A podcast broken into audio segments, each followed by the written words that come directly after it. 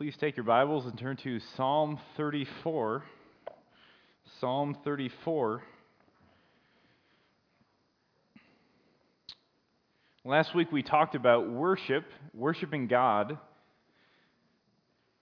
through growing together.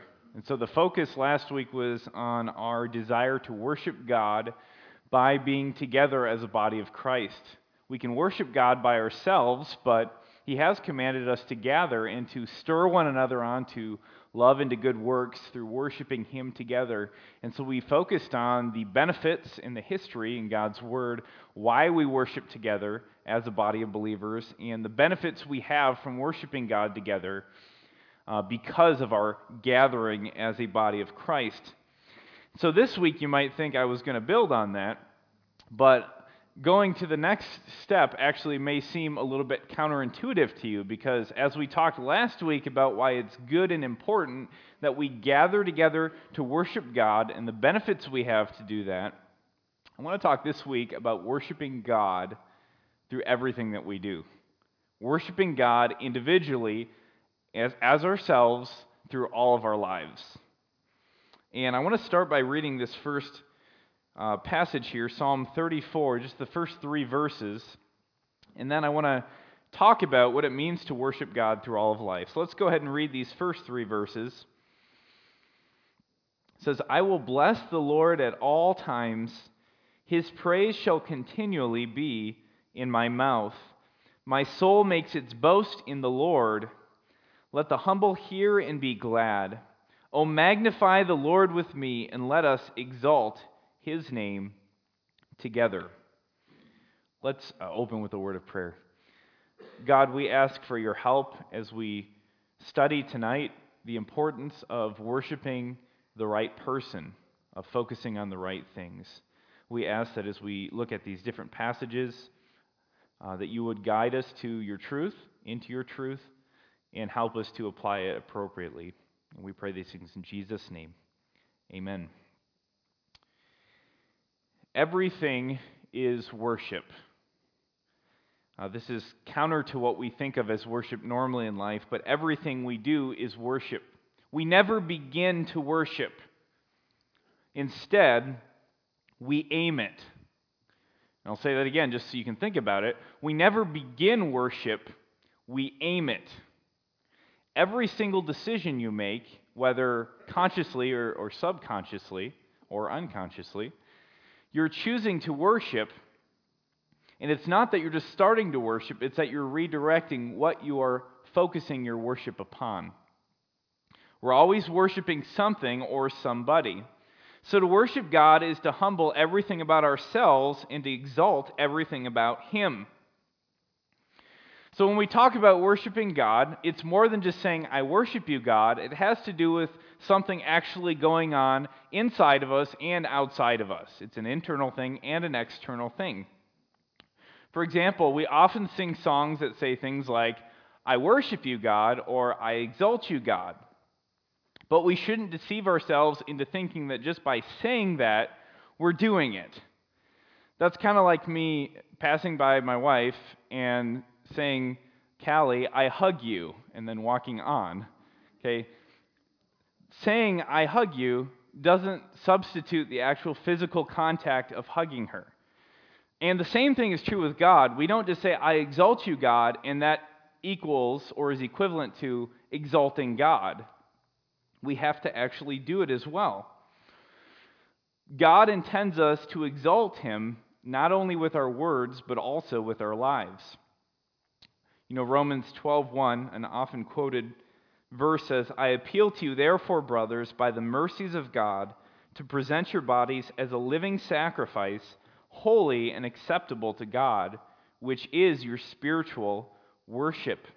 What does the apostle Paul say is worship in this passage or this particular form of worship? It's offering our lives as a living sacrifice which tells us that it has more to do with just me saying something or even thinking something, but it works itself out in what I actually do. Worship begins in our hearts, but always works its way out into visible actions.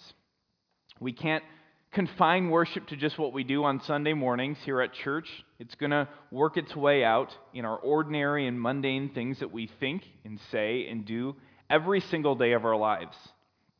So, tonight we want to talk about how we can exalt God both in our hearts and in our actions. So, that's our two categories exalting God through our hearts and exalting God through our actions. I'm going to talk about five different ways. These aren't all encompassing or all inclusive, but five different ways we exalt God through what we do in our hearts and through what we do working itself out in our everyday actions. So let's start with exalting God in our hearts and the first way that we do that is through our thoughts. We exalt God through our thoughts. I'm going to ask you to turn to several passages tonight, so keep your fingers nimble. We're going to start with Romans chapter 11, verse 36. Romans 11, 36. And for each one of these, I'll have a passage or a couple verses to read, and then we'll talk about how it is we exalt God through that particular means, and in this case, through our thoughts. Again, the apostle Paul writes in Romans 11:36, "For from him and through him and to him are all things. To him be glory forever. Amen."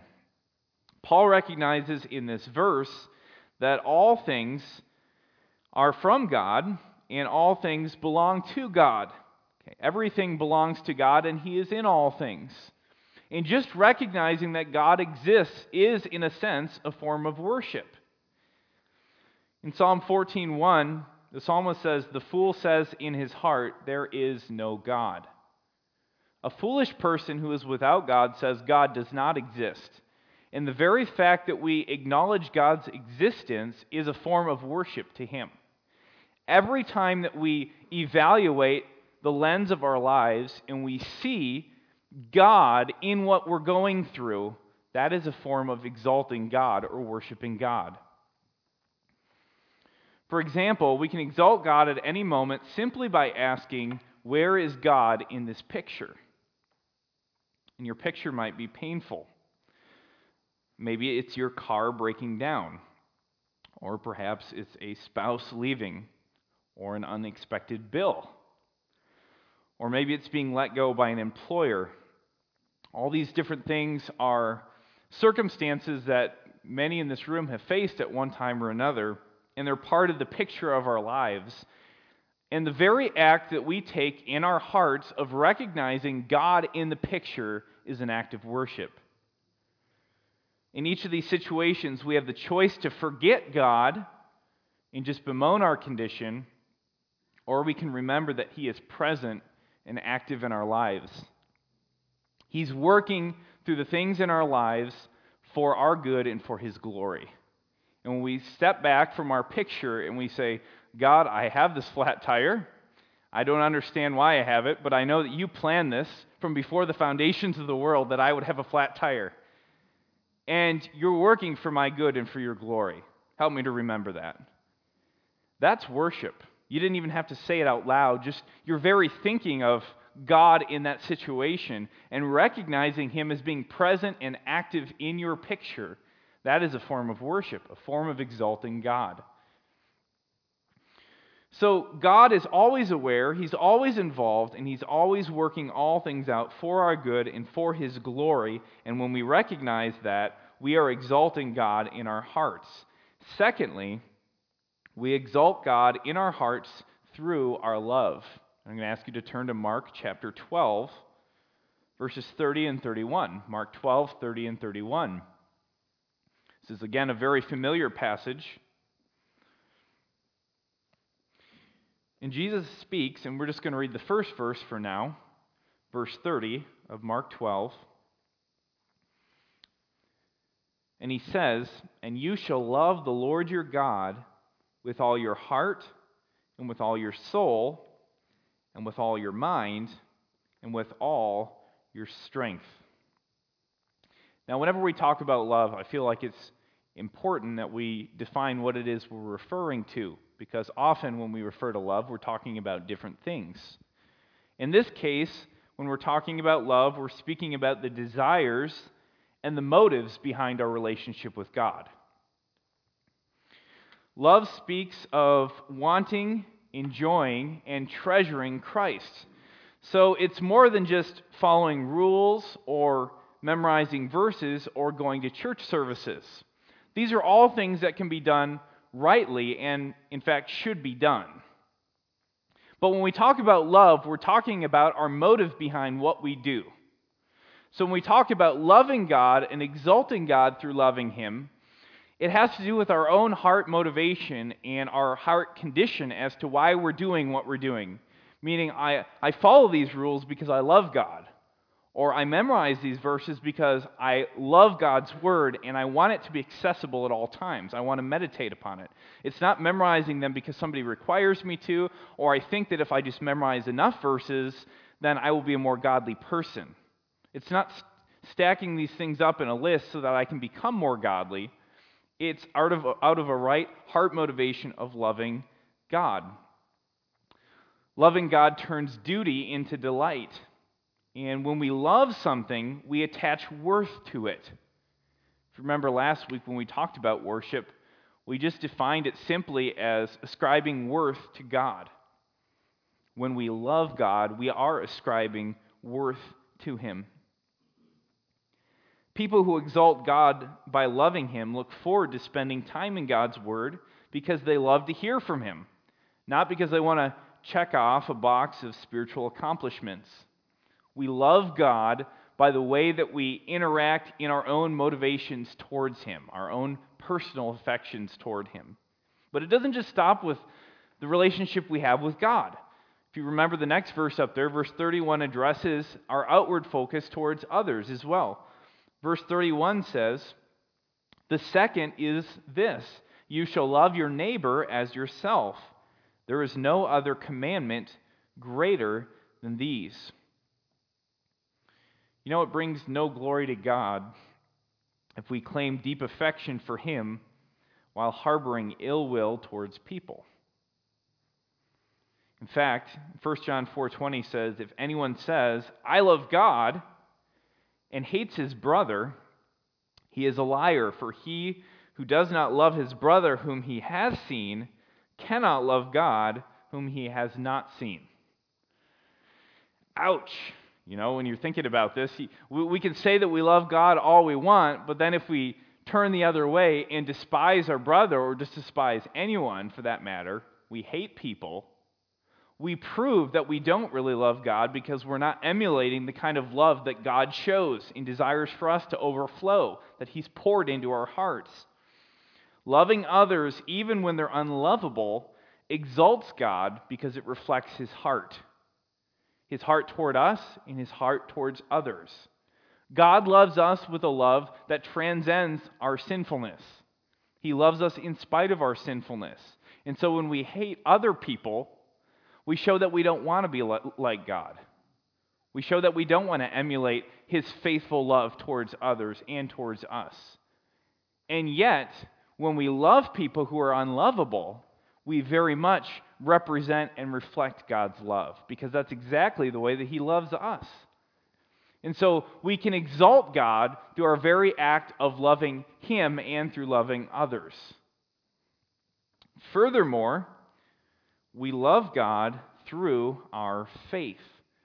And with that, we want to look at 1 Corinthians chapter 3. 1 Corinthians chapter 3. 1 Corinthians is kind of a hard letter to read sometimes because of the circumstances to which Paul is writing. And in this case, Paul is addressing some squabbling going on amongst the Christians at the church of Corinth. In verses 21 to 23, Paul writes, So let no one boast in men, for all things are yours, whether Paul or Apollos or Cephas or the world or life or death or the present or the future. All are yours, and you are Christ's, and Christ is God's. So we can't get into all the circumstances of this passage. But Paul is reminding these believers that God owns all things. Christ owns all things. If we are Christ, we own these things as well. And faith reminds us that in Jesus Christ, God has given us everything. And because of that, faith reaches out to God with open hands and believes that He will fill them because of His character and His promises. Meaning, we look at God and we trust Him and we say, God, I believe that you're going to meet my needs because you've already promised that you would do so, and I trust your character that you're going to keep your promises. That kind of trust exalts God because you're, you're believing that God is going to fulfill what He's already promised that He's going to do. And Paul is, is guarantee, guaranteeing to the Corinthians you own these things, trust God, have faith in Him that He's going to keep His promises. There's three things I want us to notice that our trust or belief in God, our faith in God, and exercising that faith puts on display about God. In other words, when we display faith in God, these three things are shown to be true about God. This is how we exalt God by showing faith. First of all, exercising faith towards God puts his wisdom on display. When we trust what God says, even though we don't understand the end, we're proving that God's wisdom is greater than our own wisdom. So rather than me saying, God, I really feel like my plan is actually better here, and even though I know I'm supposed to trust you, my way looks a whole lot better here. Okay? That's exalting my own wisdom. When I show faith in God and say, God, this is what your word says to do, and even though I don't understand why it says to do this, and it goes contrary to what I think is best, I'm going to trust what your word says. That displays to the world your trust in God's wisdom. It shows his wisdom to be glorious. So our faith in God shows God to have immeasurable wisdom, but it also displays God's power. Because when we have faith in God to do something, we're trusting that He actually can do it. When we say, God, I believe that you're going to accomplish what you have promised, then we not only believe that what He's going to accomplish is better, exalting His wisdom, but we're also trusting that He can actually do it. And often that's hard for us because we are very self sufficient people. At least I know I am. I often think, you know, if you want to get it done right, you have to do it yourself. And so it's hard to relinquish that control to God and say, God, I know you're going to do it best, and I trust that you actually can. Because so often we're used to not trusting other people. We're used to only trusting ourselves. And so when we actually have faith in God, we're exalting His power and ability to do it, especially when we know we can't. And finally, it displays God's faithfulness. Exercising faith toward God puts His faithfulness on display. We acknowledge God's promise to provide for us, and then we actually trust that He will. Because those first couple things, we may trust that God's plan is best, and we may trust that He can do it, but do we actually trust that He will do it? And when we place our faith in Him and believe that He's going to accomplish His plan, we're displaying God's faithfulness to an unbelieving world, a world that doesn't know who to trust. When we say God's going to come through, He's always been faithful, and we exalt Him for His faithfulness. This is how our faith brings glory to God. It's by displaying God's wisdom, His power, and His faithfulness. Fourthly, we exalt God in our hearts through our gratefulness. Let's look at Psalm 30, verses 11 and 12. Psalm 30, verses 11 and 12.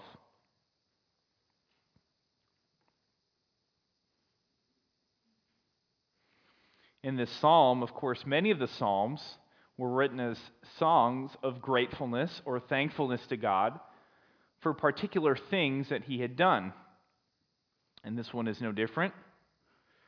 We're jumping right into the middle of a psalm.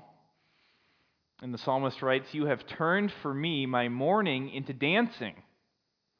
You have loosed my sackcloth and clothed me with gladness, that my glory may sing your praise and not be silent.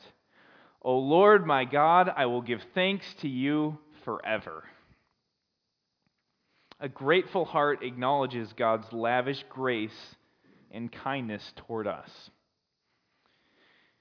You know, our culture is not a very grateful culture. And as a result, we are not trained naturally to be grateful people. In fact, instead, we're trained to be people who expect things from people like we deserve it. And when we are grateful to God, we are all the more showing that we don't deserve it, what He's given to us. And that's more than just one or two quick things like, God, I didn't deserve to be saved. Thank you for that. I mean, that's, that's so shallow. He's given us everything. We were just talking a few minutes ago about how all things are ours. We trust God for all things because He's guaranteed them to us. And when we're grateful for all things, we recognize that we don't deserve any of them. When we fail to be grateful, instead, we, we, we acknowledge that we do deserve all of these things. Many of us know very well the verse James 1:17, every good gift and every perfect gift is from above, coming down from the Father of lights, with whom there is no variation or shadow due to change. When we recognize that everything we have, all these good gifts are from God, we exalt him. When we're grateful for these good gifts, we exalt him. We lift his name. So it's more than just saying, I exalt you, God, I exalt you, God. There, I've done it, I've worshiped Him. It's recognizing in your heart and in pouring forth a spirit of gratefulness for the things that He's given to us. God, I don't know why you chose to save me. I mean, the more I get to know about me, the less I'd ever want to save me if I were you.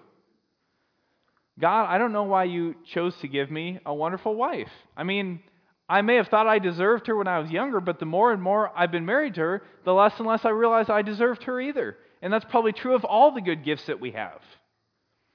We think that we deserve them, and then we recognize we don't deserve anything except for bad things. And our gratefulness exalts God, and the fact that we have a grateful spirit is so unique in our world because people aren't grateful people.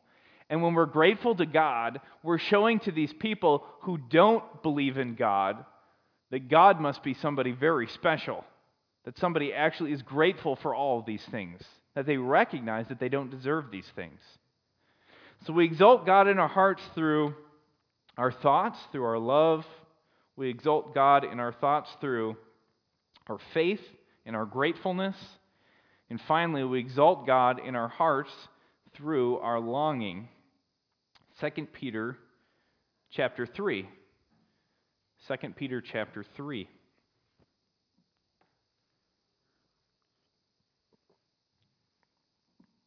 In this particular epistle, Peter is writing to warn the believers to cling to the gospel in spite of the changing culture. He's encouraging them to be holy, to be steadfast in clinging to the truth of God recognizing that God is, Jesus Christ is going to return. He's promised that he will, and he's going to. And as a result of his return, his impending return, we're supposed to live in a certain way. And so when we come to 2 Peter 3, uh, looking at verse 11, since all these things are thus to be dissolved, what sort of people ought you to be in lives of holiness and godliness? Waiting for and hastening the coming of the day of God, because of which the heavens will be set on fire and dissolved, and the heavenly bodies will melt as they burn. But according to his promise, we are waiting for new heavens and a new earth in which righteousness dwells. I want to focus on those last few words there. According to his promise, what God has promised, we are waiting for new heavens and a new earth in which righteousness dwells. We exalt God through our longing for what is to come. And at first glance, you may think this doesn't seem to be a good thing, because longing makes us think that somehow we're dissatisfied with what God has given us. But we have to step back and really frame this whole question and idea, and recognizing that today things are not all right. And that's not God's fault. It's the fault of our own sinfulness and our world as it's affected by our sinfulness. We are under the effects of the curse still. And some people battle chronic, almost unbearable pain. A young mother is devastated by the death of her five month old.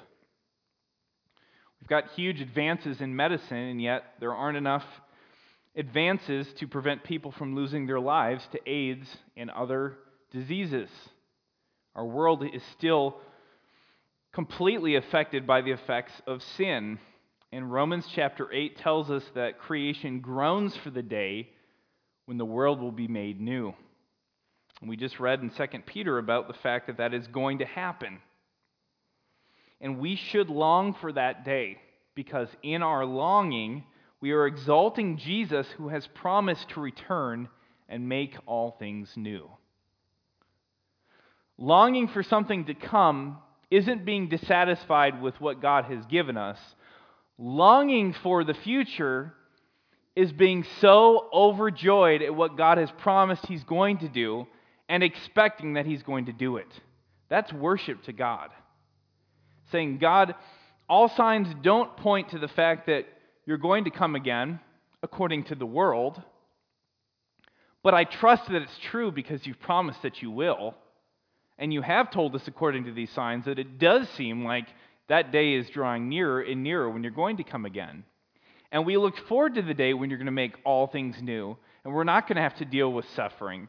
We're not going to have to deal with diseases. We're not going to have to deal with injustices in society. Instead, all things will be perfect. And the fact that we long for that day, like the psalmist says, How long, O Lord? over and over again.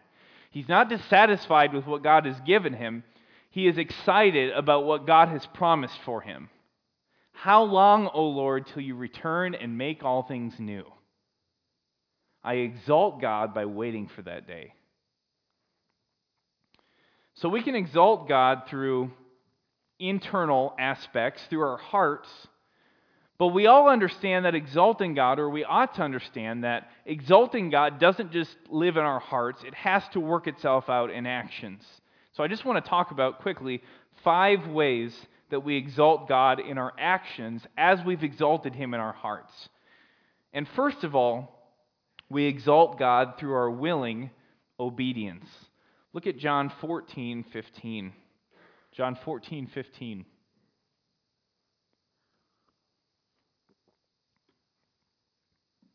This is a short verse. Jesus speaking. And he says, If you love me, then sing over and over and over again that you love me. Now, he, I was just hoping that you would actually read the verse and know I was wrong. So he didn't say that, although that's following in the footsteps of what I said earlier. It's not enough to exalt God by just saying that you exalt God. It's by doing something. What does Jesus say? If you love me, you will keep my commandments. Obeying God isn't legalism. Okay, there are people who would lead you to believe that's the case. That's a, that's a swinging of the pendulum way too far to one side. In fact, obedience to God's commands, though it won't earn us a place in His kingdom, we don't believe that, it does show us more eager to reflect the character of the one who saved us. Instead, you shall be holy, for I am holy. He wasn't kidding about that. He does actually want us to live in a certain way. And although living that way doesn't make us saved, it shows that we are. And it shows that we love Him. And we want to live in a way that will please Him. Submitting to God's commands tells others that we love Him and that his laws are good and worthy to be followed. When we obey God's commands, we're telling people what God says is actually important because he commands these things. And the fact that I take seriously what he commands shows that it's valuable, what God says. I value God's word. So we exalt God through our willing obedience. Secondly, we exalt God through our specific praise. Psalm 106, verse 1. Again, we turn to the Psalms frequently when we talk about worship because these are songs of worship. These songs were written for the Israelites. In fact, we could often call the Psalms the book of Israel's hymn book. So, Psalm 106, verse 1, the psalmist writes, Praise the Lord, O give thanks to the Lord. Why?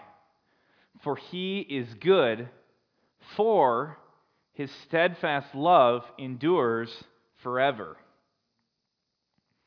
You know, rarely does the scripture exhort us to praise the Lord without spelling out why. Don't you think that's important? That's the thing I think we forget about often. When I was a kid, I often thought this was the coolest invention ever. I was, I was a young child. When I would pray, I would say, God, thank you for everything, and I pray for all the prayer requests. There we go. I covered everything. I didn't need to say anything else. Like I said, I was a young kid here, okay? So when I said that, I really hit all the topics. But what was I not? I was not specific. And God wants us to be specific when we pray. The same thing is when we praise. He wants us to be specific. We don't just praise God and say, I praise you, God. There we go. That dries up really fast when the trials and temptations come. When the hard times come and we just say, I praise you, God, I praise you, God, well, why? Well, I don't really know. I just, I praise you, God. That doesn't get us too far. But when we can recount to God why we praise Him, and that really gets down deep in our souls so that it overflows when we praise God, that's when it's going to last us through the hard times. Like the psalmist just wrote, Praise the Lord, give thanks to the Lord, because He's good. Why is He good? Because His steadfast love endures forever. And in fact, some passages say that over and over and over again for emphasis. Forever. You thought the second time was enough. No, the third time. No, the fourth time. Forever and ever and ever. Just keep saying it. And this is something I really think we need to imbibe with the songs that we sing. We don't just want to sing that God is good over and over again. We don't just want to sing that He's love. We want to tell why He's love or why He's good. What is it that He did? What specifically about His character makes Him worthy of being praised? And that is so important in what we choose to sing. We try to find songs that are full of reasons why to praise God. And hopefully it's through our own experience, and hopefully it's through His Word because his word is filled with reasons of why we're to praise him. If you look throughout the Psalms, it's filled with specific occurrences that God had led the Israelites through. It talks about him leading them out of Egypt or delivering them from some army. And I think it's appropriate for us to put in our own spiritual heritage when we sing these kind of things. Well, he didn't lead us out of Egypt, but he did deliver us out of the kingdom of darkness into the kingdom of his glorious light. He has turned us from death into life. These are things to sing about. These are all true about what God has done for us, and He wants us to specifically praise Him because the more things we can show to be true about God that are specific, the more glorious He becomes, the more we're exalting Him in our actions. If I just say, I, I praise you, God, or I exalt you, God, and that's all it goes into, and I don't really have much more specifics, you may doubt how real that praise is or that exaltation is. You know, just like, you know, what's your favorite Bible verse? Well, if you don't know any, that's, that's a trouble. You, you, you haven't really understood the Word of God. Well, if you can't praise God for anything in particular, I really doubt that you're actually praising God. So, through specific praise, he also wants us to exalt him in our actions through our godly speech. And let's look at Matthew 12, verse 34. Matthew 12, 34. Again, speech is something that we do frequently. We talk every day. And if we're to exalt God through the mundane things in our lives, we can expect that speech is part of that. So, what does Jesus have to say about our speech? It says in Matthew 12 34, For out of the abundance of the heart, the mouth speaks. Since our hearts are always exalting something, it follows that our words reflect what our hearts are worshiping at any given moment. So when we speak words of truth and encouragement and love and grace, we exalt a God of encouragement, truth, love, and grace. If we speak words that are coarse and dirty and reflective of a sinful character, well, we're not worshiping God because He's none of those things. We exalt God through godly speech because we prove to be like Him. It's, it's an integral or necessary part of our worship is the way that we speak. This is often when you're working in a secular environment, how people know that there's something different about you. Because you may act a certain way and they're going to observe that, but when you speak totally different than everybody else, which isn't honestly all that hard if this is true about you, it speaks volumes about the God that you serve, about the God that you worship by the way that you speak. We're to exalt God through our obedience, through our specific praise, through our godly speech, and through our grace motivated serving. Why do we have to be specific about that? Well, we don't necessarily exalt God just by serving. Unfortunately, that's, that's just the case because there are so many different reasons why we could be serving. We could be serving because we want people to notice what a great door opener that we are, or what a great projectionist that we are, or what a great singer we are, or how good we are at blank.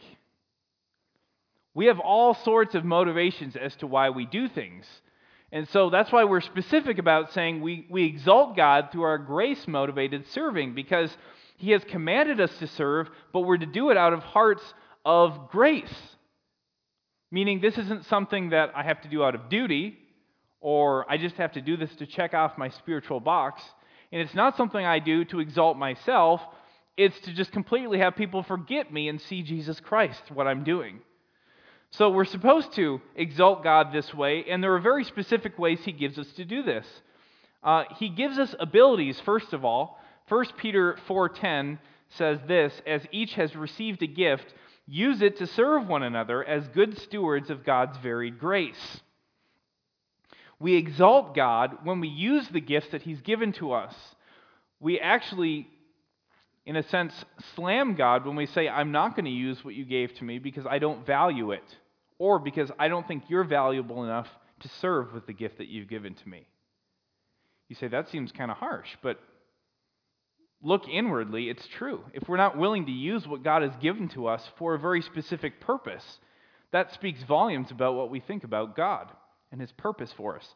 So He gives us abilities he gives us desire. In Philippians 2:13 he says for it is God who works in you both to will and to work for his good pleasure. Meaning that when we serve because of the motivation of grace, it's not something that we can necessarily do in and of ourselves.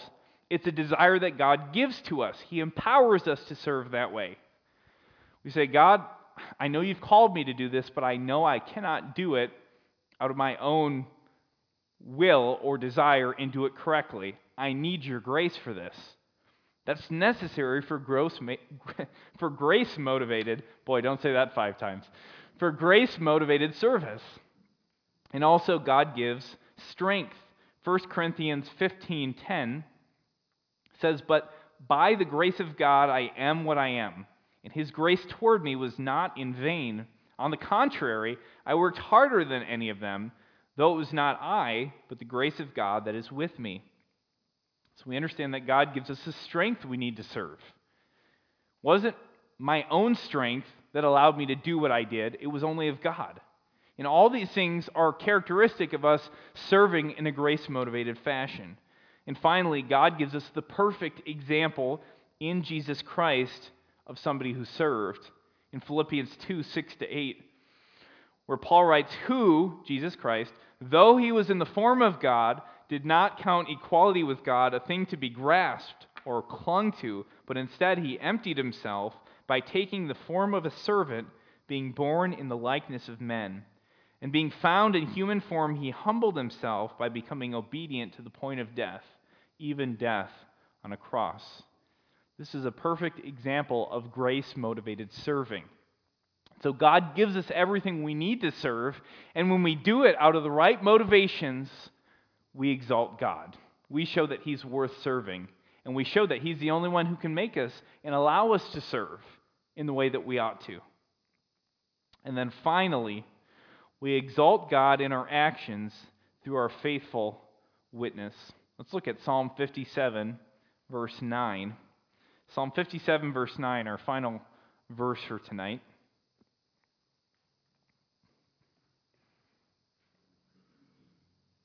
Psalm 57, verse 9 says, I will give thanks to you, O Lord, among the peoples.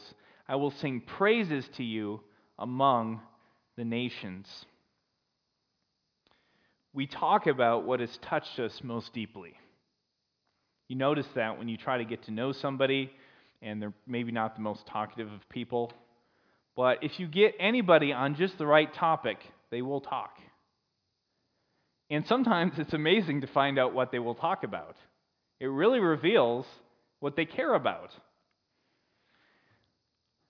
And when we're touched by God, when we're given a salvation that is so glorious, as we have been, we talk about it. And the psalmist says, I will give thanks to you, O Lord, among the peoples. I will sing praises to you among the nations. He's talking about those who are unsaved. When I worship you, God, I'm going to do it in front of all these people who don't know you, because when I do that, they will see and fear and trust in you. Our worship to God is something that leads people by our faithful witness. It shows them that God is worthy of our praise.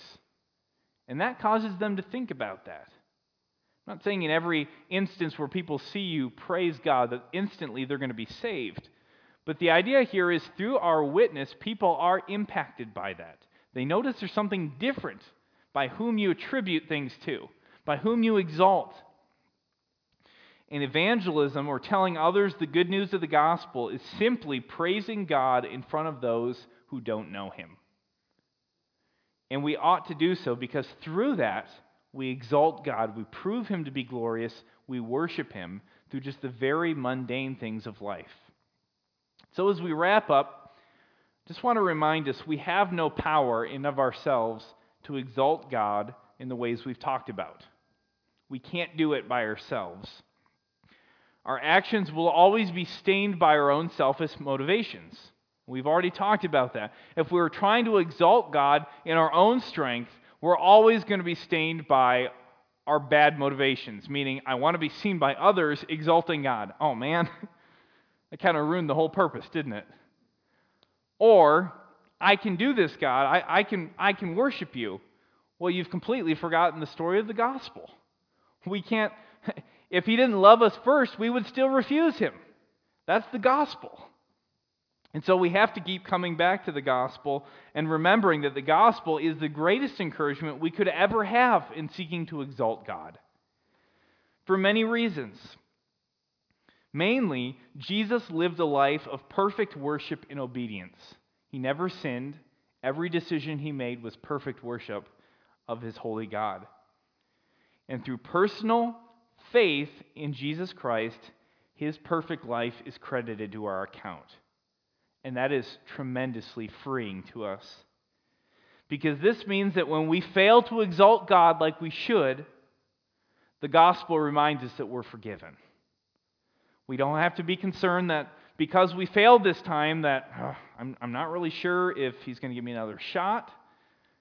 Is he going to accept my worship in the future because he's always going to remember what I did that one time? No, the gospel reminds us that Jesus Christ has already credited his perfect life to our account. So when we fail, he forgives us and we keep going. And when we succeed, the gospel reminds us to be grateful. Because we remember that in the gospel, there was no part of the gospel in which we did anything to deserve it or to achieve it or accomplish it. The whole thing was Jesus Christ and what he's done. And so when we exalt God, we, we do it correctly, we do it out of the right motivation, and we lift him up in front of other people, and they see it and they fear and trust in him, we don't say, Wow, I'm getting pretty good at exalting God. We say, God, it was really all you. The only response I have is to be grateful that you would use somebody like me who's failed so many times in the past, who never deserved it in the first place, and yet, through the grace of the gospel, you've given me the opportunity to exalt you through what I have in my heart going on or through what I do. It's all because of the gospel, it's all because of grace.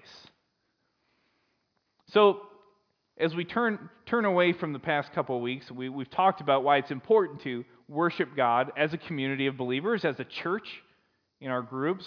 It's important to worship God because there's very important benefits that God has promised to us to worship Him together. But we also have to remember this worship doesn't just happen once a week, or twice a week, or even three times a week when we're gathered together in a church or even in somebody's home. Worship happens when you step outside the door in every decision that you make all throughout this week. And as a worshiping people, if we expect to come to God's house and suddenly have an amazing worship service together of exalting God, when all through the week we've been exalting ourselves or exalting some other idol in our lives, we're, we're grossly deceived. The worship that we have as a community of believers is only so wonderful as it's an overflow of what God's been doing in our hearts all week long. Every decision we make, every experience we encounter, is an opportunity to worship God, to direct our focus to exalt God. And when we live a life of exalting God each and every day, and we gather together then to worship Him as a community of believers, we give Him true worship because it's just an overflow of what He's been doing all through our lives, all because of the gospel, all because of grace. So let's exalt in, in the gospel. Let's exalt in His grace. Let's worship God this week, not as a matter of legalism, not as a matter of another thing to check off the box. Oh boy, every, Okay, I made a decision now. Check that one off. Okay, I'm becoming more and more godly. Yes, yes. You know, something I can write down is my, my godliness journal. No, the idea here is worshiping God through everything that He's done for us, just living a life out of gratitude to Him, out of grace because of the gospel. Something that He has both commanded us to do and something that He's given us the power to do. And that's something we can rejoice in. Let's close with a word of prayer. God, we thank you for the gospel. And we thank you for the glorious truths that we've been presented to through your word this evening. And we just ask that you would help us to live our lives each and every day remembering that we are worshiping creatures. You've given us a responsibility to worship. And every decision we make, every, everything that we encounter is an act of worship. And help us, Father, to to believe that, and then to direct our worship towards you, not towards ourselves. Help us to trust your grace, to cling to your grace, to recognize that when we fall, it's not over. You've forgiven us. You allow us to get back up and to serve you again the next opportunity we have, the next decision. Father, help us to glory in the gospel. That wonderful, truly marvelous gospel that has promised to us all things in Jesus Christ. We thank you for him. In his name, amen.